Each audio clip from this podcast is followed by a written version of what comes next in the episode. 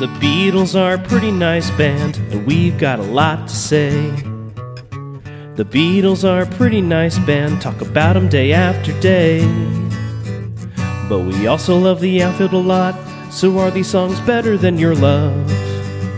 The Beatles are a pretty nice band, someday we'll judge if they're fine, oh yeah, someday we'll judge if they're fine. Martha, my dear. It's about a dog. As there's a cat in my lap. I talking about a song about a dog. I really wish the whole airplane was built out of the bridge when Paul sings Take a Good Look Around. I love George's guitar part and how everything speeds up at that point. All the same, I do like this Polly tune. You know, the the, bra- the brass arrangements are jovial and triumphant almost. The song was ruined for me for a while after I read it was about Paul's sheepdog. Then later I figured dogs are okay, they're cool. And there's juicy speculation he was singing a little bit about Jane Asher. Are we going to get to that hot goss? You know it. Sweet. Uh, hey, there's nothing wrong with writing about your dog. I mean, like, we named our dog after a song lyric, even though I don't think the lyric was about a dog, as far as I know. Um, now, this is the granny shit that I'm into of Paul's.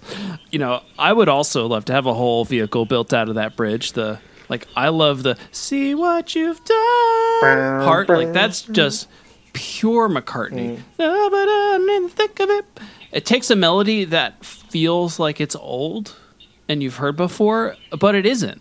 And that's I think what makes it like a baroque classic. And I just I like I like the piano part a lot. It's it's something that I feel like, you know, you'd be trying to teach yourself at like like your piano teacher would be teaching it to you kind of thing.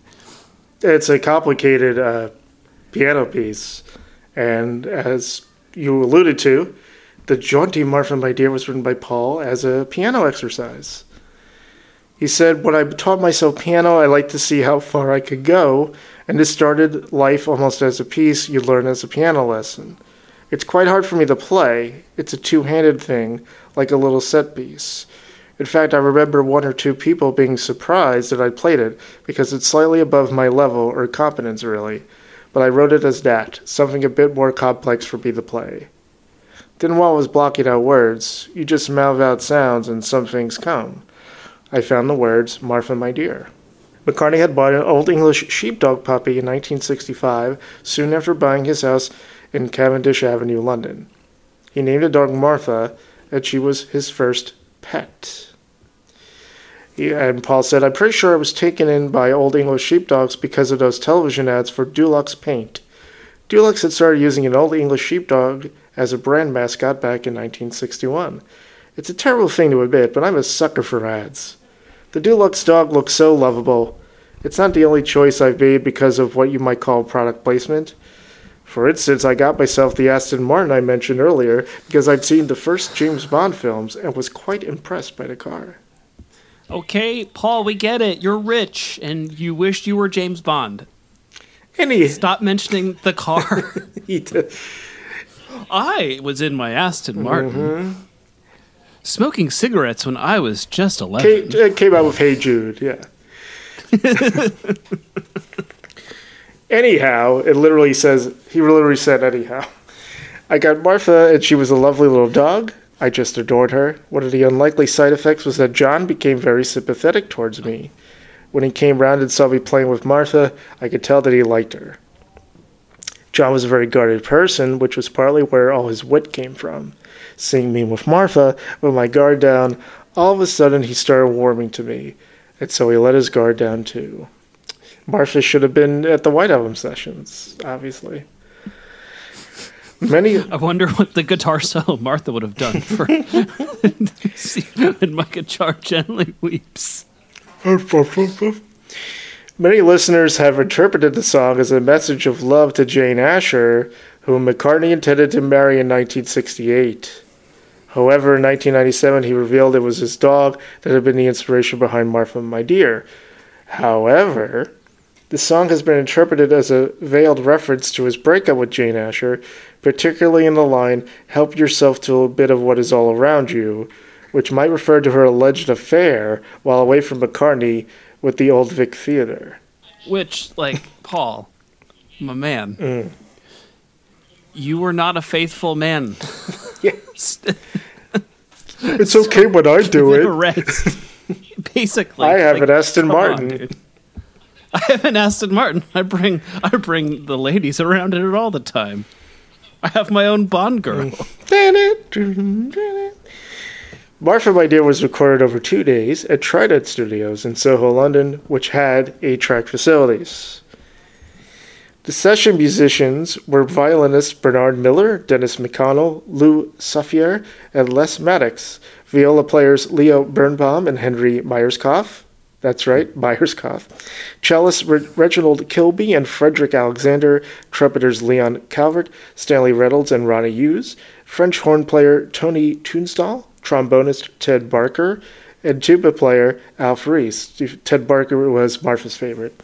Leon Calvert also added a flugelhorn part after the main overdub had been completed. George Harrison and Ringo Starr also played on the recording.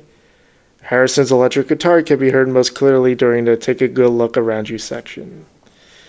From midnight to 4:30 in the morning, McCartney re-recorded his lead vocals, adding hand claps to the instrumental section at the same time. The next day, he completed the song with the addition of bass and lead guitar parts. It has been covered by several artists, including Slade, Herb Alpert and the Tijuana Brass, Phish, World Party, and Les, Pare- Again. and Les Paredes de Montreal. Did World Party do like a whole cover album? Because this is the second World Party song that we mentioned. Mm-hmm. It's time to check. Also, unrelated, I had a big World Party moment uh, yesterday, Okay. but had nothing to like. I was doing it before I even saw that they had covered multiple Beatles songs. I can't tell at the moment. See what you've done. See what I've done. Wasted time. Love count two. Two mentions of love. Josie Scale is a song better than Your Love by the Outfield. I, you know, I do like the song, but I'm gonna give it a Josie. Sorry, puppy. Long dead puppy. oh, well, oh. sorry, man. I'm just being real. Are you the guy who like watches movies and be like, "That dog's dead now"? Mm, And that human. Is that that's you? Uh, oh yeah, I I'm the guy who watches you know forty year old Mets games. I'm like, well, the announcers are both dead. How much of the crowd is dead? oh, that's oh I should now that's what I'll be thinking. Cheer now, cause you you won't suit it up. Um, I'm gonna give this a yeah. I think uh, it's a fun song, and um, I will go back to it plenty of times and have. Yeah. The Beatles are a pretty nice band, talk about them day after day. But we also love the outfield a lot, so are these songs better than your love? The Beatles are a pretty nice band, someday we'll judge if they're fine, oh yeah, someday we'll judge if they're fine.